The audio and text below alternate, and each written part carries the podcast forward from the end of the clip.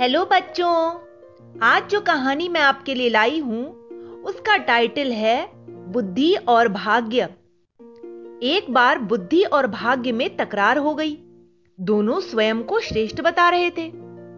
दोनों ने यह निर्णय किया कि वे अपनी अपनी शक्ति का प्रदर्शन करेंगे, जिससे खुद ही पता चल जाएगा कि दोनों में श्रेष्ठ कौन है।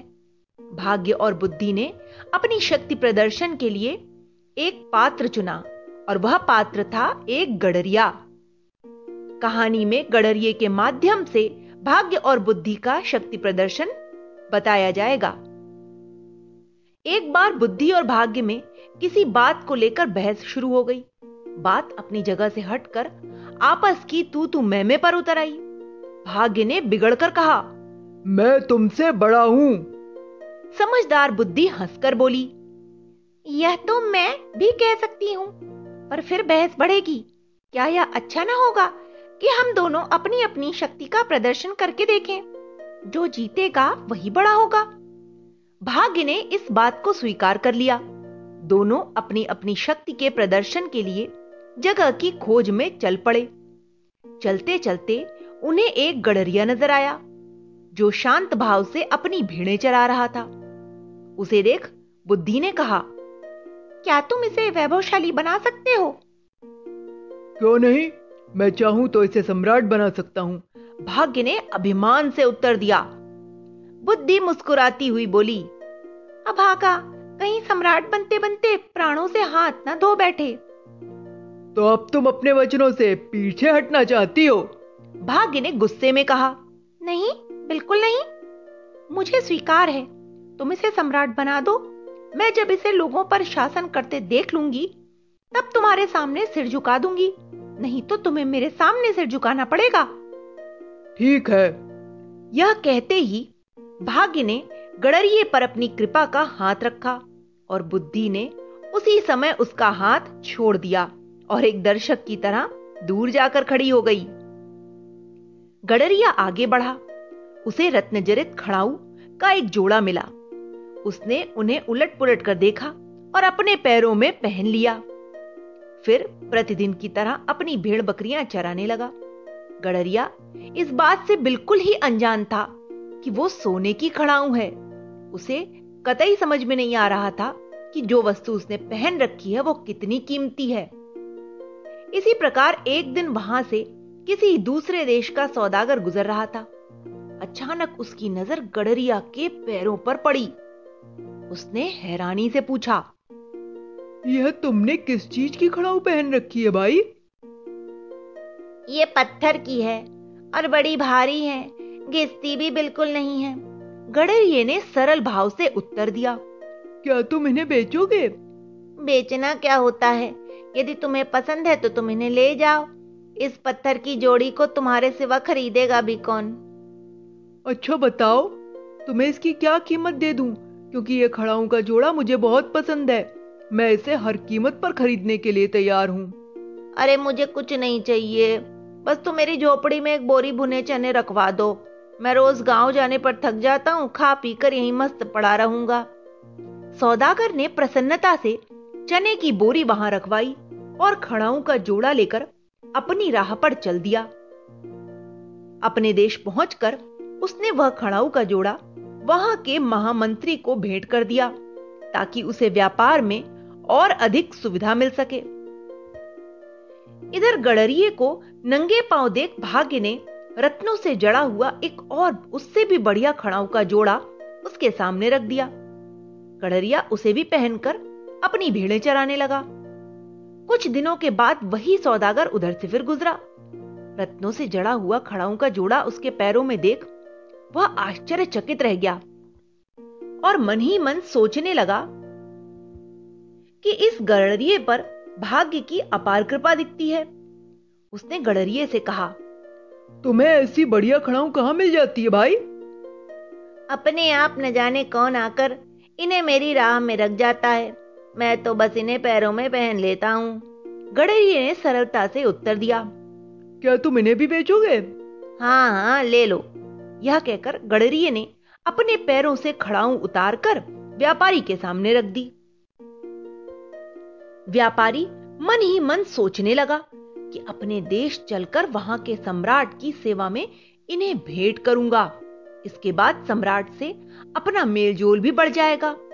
उसने अब की बार दो बोरी चने और दस भेली गुड़ गड़रिए की झोपड़ी में रखवा दिए और खड़ाऊ लेकर अपनी राह चल दिया। अपने देश जाकर वह सम्राट से मिला और अच्छी तरह सजा कर खड़ाऊ का जोड़ा उन्हें भेंट कर दिया। सम्राट इतनी बेशकीमती खड़ाऊ को देखकर स्तब्ध रह गए। बोले अरे वाह बहुत ही सुंदर खड़ाऊ है। तुम्हें कहाँ से प्राप्त हुई? इस पर सौदागर बोला भारत सम्राट मेरे मित्र हैं। शिकार के समय मैंने उनके प्राणों की रक्षा की थी। इस पर खुश होकर उन्होंने एक खड़ाऊ मुझे पुरस्कार में दी है। मैंने सोचा है इतनी बहुमूल्य खड़ाऊ सम्राट के पास ही शोभा देगी। आशा है आप इस तुच्छ भेंट को स्वीकार करेंगे। सम्राट ने सौदागर की प्रार्थना सहर्ष स्वीकार कर ली।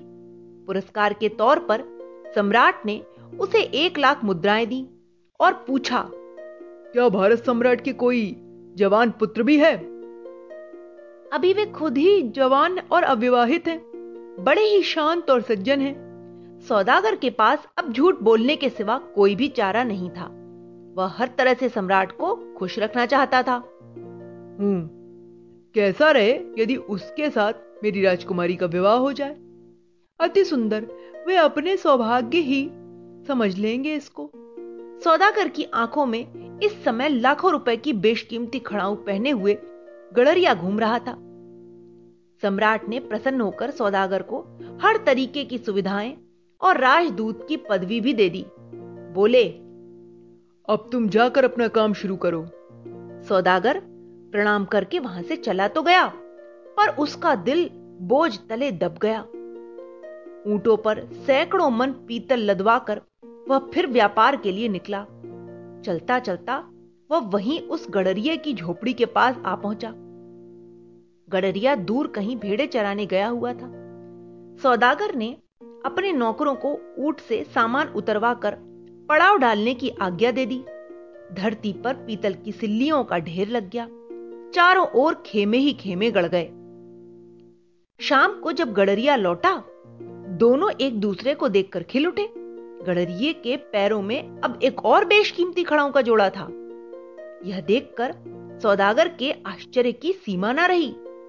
सोचने लगा, ज़रूर यह आदमी कोई जादूगर है। भाग्य पूरी तरह से इसे सहयोग देने पर तुला हुआ है और इस मूर्ख को पता भी नहीं कि वह अपने पैरों में कितनी कीमती चीज़ पहने हुए है। फिर सोचने लगा कि देखने में भी यह सुंदर है। इसे सम्राट क्यों न बनाया जाए? कुछ रुपया मेरे पास भी है। यह चरागाह और इधर उधर की ज़मीन खरीद लूँगा यही महल और किला बनवा दूँगा।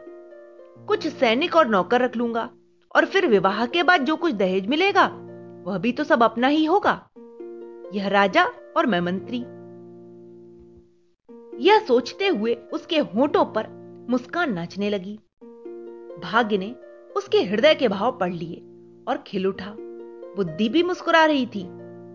भेड़ बकरियों को अपनी अपनी जगह बांधकर थका हुआ गडरिया पीतल की सिल्लियों के ढेर के साथ सहारा लेकर बैठ गया और सौदागर से बोला, अब की बार तुम बहुत जल्दी लौट आए।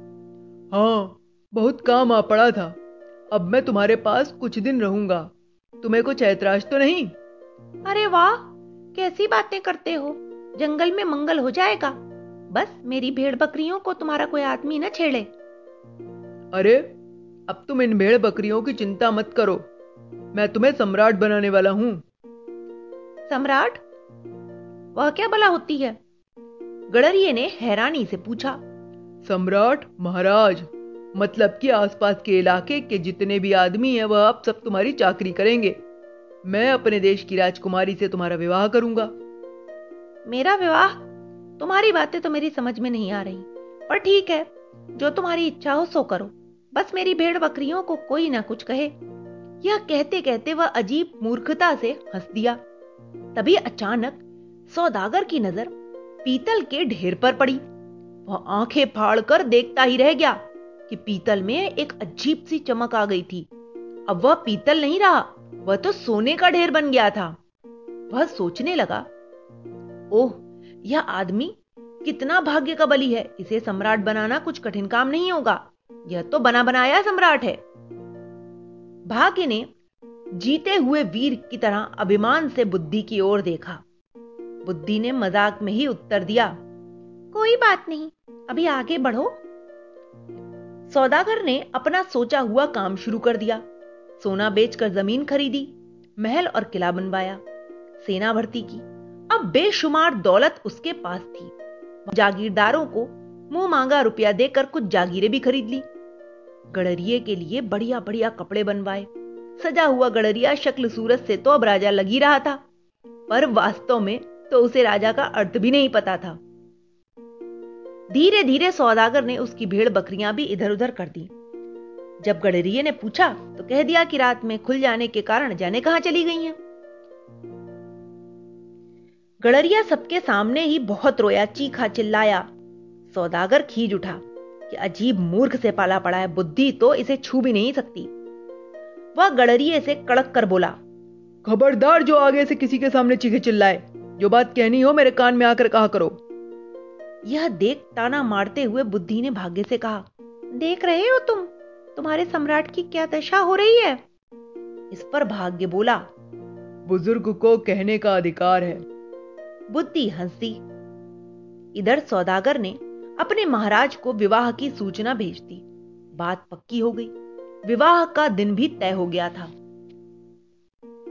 समय पर सौदागर गड़रिए को दूल्हा बनाकर शाही बारात सजाकर विवाह के लिए निकला। बारात का ठाट देखते ही बनता था। हाथी, घोड़े और रथों की बहुत लंबी कतार थी। दूल्हे के साथ सौदागर हाथी पर बैठा आगे आगे चल रहा था। उससे आगे शहनाई बजती जा रही थी। लड़की वालों ने भी जोरदार स्वागत किया। पर यह सब देख गडरिया बहुत परेशान था। उसने सौदागर के कान में कहा, ये लोग क्यों आए हैं? कहीं मुझे पकड़ तो नहीं ले जाएँगे? कहीं मेरे भेड़ बकरियाँ इन्हीं के खेत में तो नहीं चढ़ने घुस गई थी? स्वागत करने वालों में से महामंत्री ने सौदागर से पूछा, क्या सम्राट ने कुछ हमारे लिए आदेश दिया है? तब सौदागर ने कहा हाँ हमारे सम्राट का कहना है, स्वागत में आए हुए प्रत्येक व्यक्ति को दस दस सोने की मोहरे इनाम में दी जाएँ। चारों ओर गड़रिया सम्राट की जय जयकार के नारे गूंजने लगे। भाग्य ने अट्टहास लगाते हुए बुद्धि की ओर देखा। बुद्धि शांत थी। शांत भाव से ही बोली, पर यह सब तो सौदागर की मेहरबानी से हुआ है ना? क्योंकि मैंने सौदागर का हाथ नहीं छोड़ा। सौदागर के सहारे मैं और तुम अपनी अपनी मंजिल की ओर बढ़ रहे हैं। इस कहानी के अंत में हमारी हार जीत का फैसला होगा। बात आगे बढ़ी। बारात की अगवानी हुई। दावत का रंग जमा। फिर रात को भावरे पड़ी। भावरों के बाद दूल्हा बना गड़रिया चित्रशाला में चला गया। वह बहुत परेशान था। डर के मारे उसका बुरा हाल था। वह बार बार सोचता कि आखिर यह क्या है? यह हो क्या रहा है सब? मैं फिजूल में ही सौदागर के चक्कर में पड़ गया। आधी रात को गढ़रिए को पायलों की रुंझुन की आवाज़ सुनाई दी। पायलों की रुंझुन ने गढ़रिए के मन में बेहद डर भर दिया। वह काँप उठा। उसने बचपन में भूत प्रेतों और डाकनियों की कहानी सुनी थी। वह रात के समय आकर लोगों को मार डालती हैं। उसने अनुभव किया कि आवाज़ और निकट आती जा रही है। कुछ देर बाद किसी ने आकर कमरे का दरवाज़ा खटखटाया। वह भय से पीला पड़ गया। उसका दम फूल गया।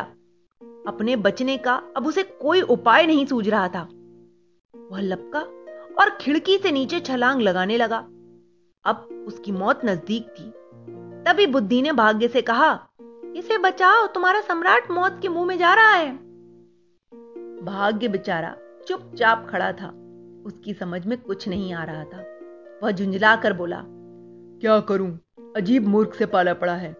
तुमसे बन पड़ता है तो तुम इस मूर्ख को मरने से बचाओ। मैं अपनी हार मान लूँगा।